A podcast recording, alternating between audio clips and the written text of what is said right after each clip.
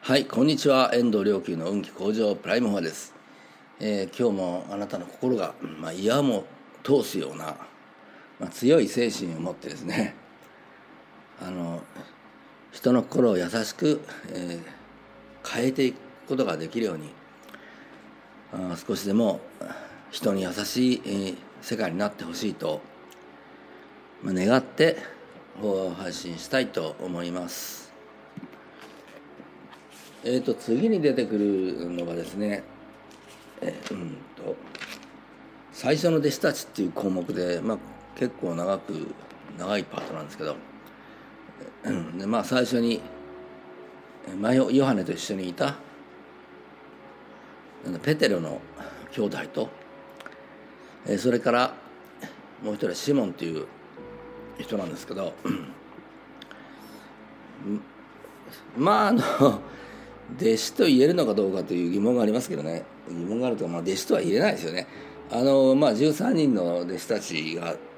まあ、できるわけですけど、うんまあ、この人たちは結局みんな逃げてしまうわけですからね、うん、あんなやつ知らないよって答えちゃうし。うん、それでまあ彼らが弟子になるのは本当に弟子になるのは、えー、イエスの死後3日経って復活復活した。それからですよね、うん、イエスと同じようにあのな心と行動力行動を持ってあの人々を導いていったわけですからね。もうそれまではもう単にこうイエスにくっついていただけであってね何かあのいいことあるんじゃないかと思って結局いただけですからね。もうねイエスに足まで洗ってもらったりして本当にまああの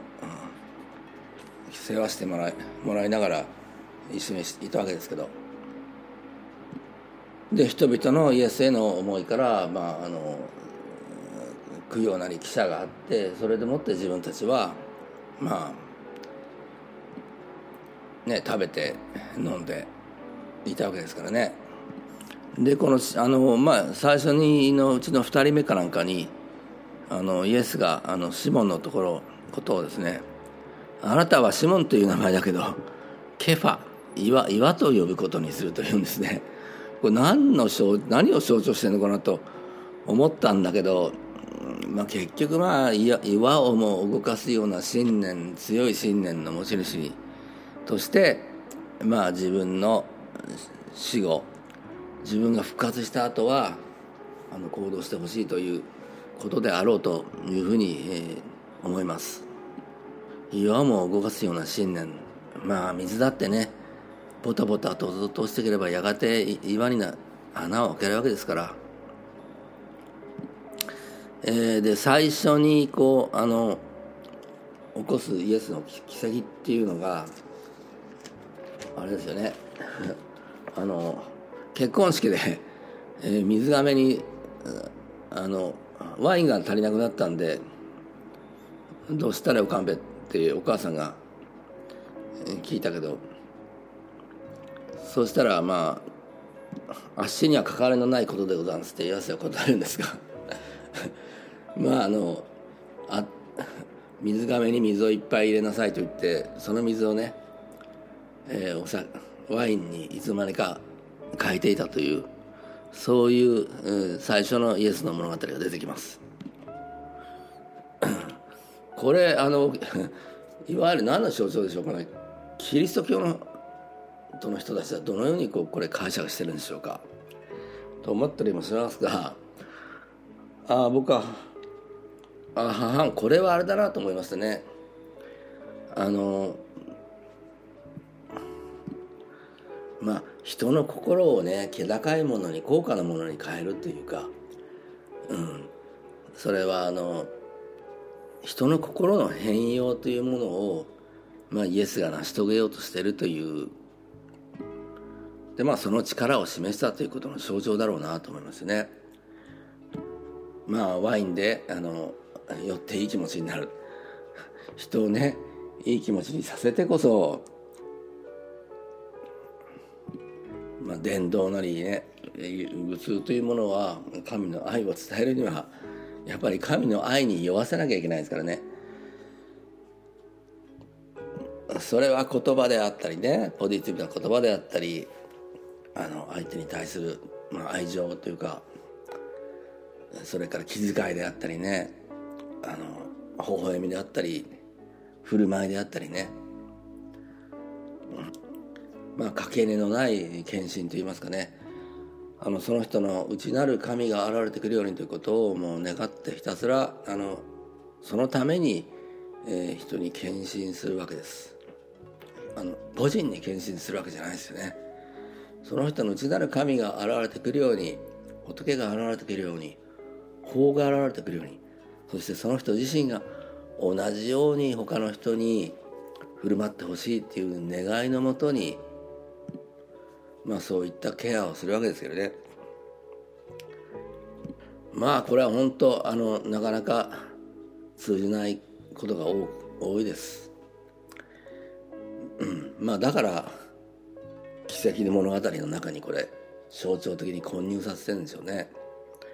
本当にこれも一人の人が心がねあの、うん、愛を持つようになったら他の人に対して愛を持つようになったら本当それは奇跡ですよね。一生涯費やしてそして一体果たして何人そのように変わるだろうかというようなところだと思います。まあだけどこのあの文章的にはねこのオチがねこの奇跡を見て弟子たちはイエスを信じたなんてのがありますけれど。まあこれをね実はその次に出てくる話によって実はこんこんこんなことは打ち打ち破ってしまうわけです。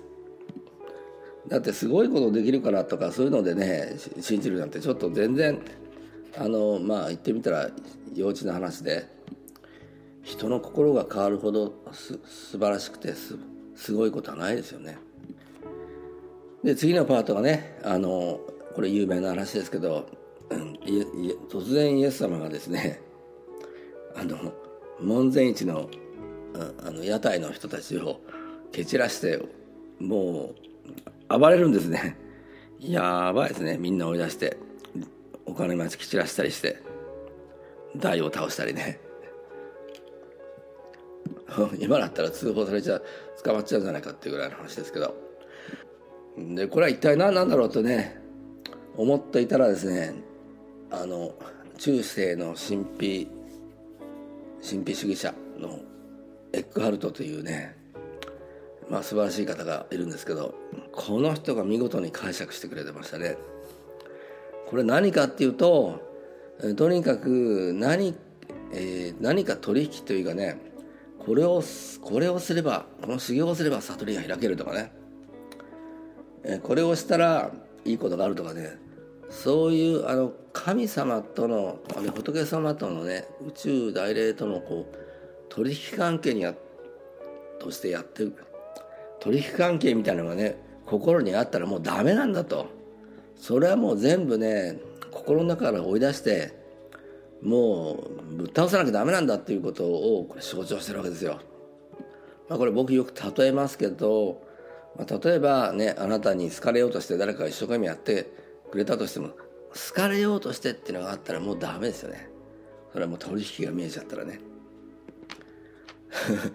それからだから神様仏様にしてもなんかこれやったらなんかこういいことあるんじゃないかって恵みくれるんじゃないかっつって、なんか一生懸命されてもねなんかこう逆に舐められてると感じるんじゃないですかね。だって取引じゃないと動かないっていうことでしょ。それ舐めてますやっぱりそれはね。でそういう心とかそういうものとは全くこうあのまあうちの宇宙の法則ってのはありますけどもちろん。それをまあもう法則を超えているのが、えー、神の愛であり仏の慈悲ですからね。まあですからね、まあ、人の心が変わるか変わらないかってところも含めてももう全てもうお任せしてそしてただ淡々とえー、やるだけのことをやるっていう、ね、やっていくことをやっていくっていう、まあ、それだけかなと、まあ、今は思います。まあ、ですからねあの、まあ、修行修行なんかをお勧めする際にこうすればこうなるよってまあ、そういうふうに、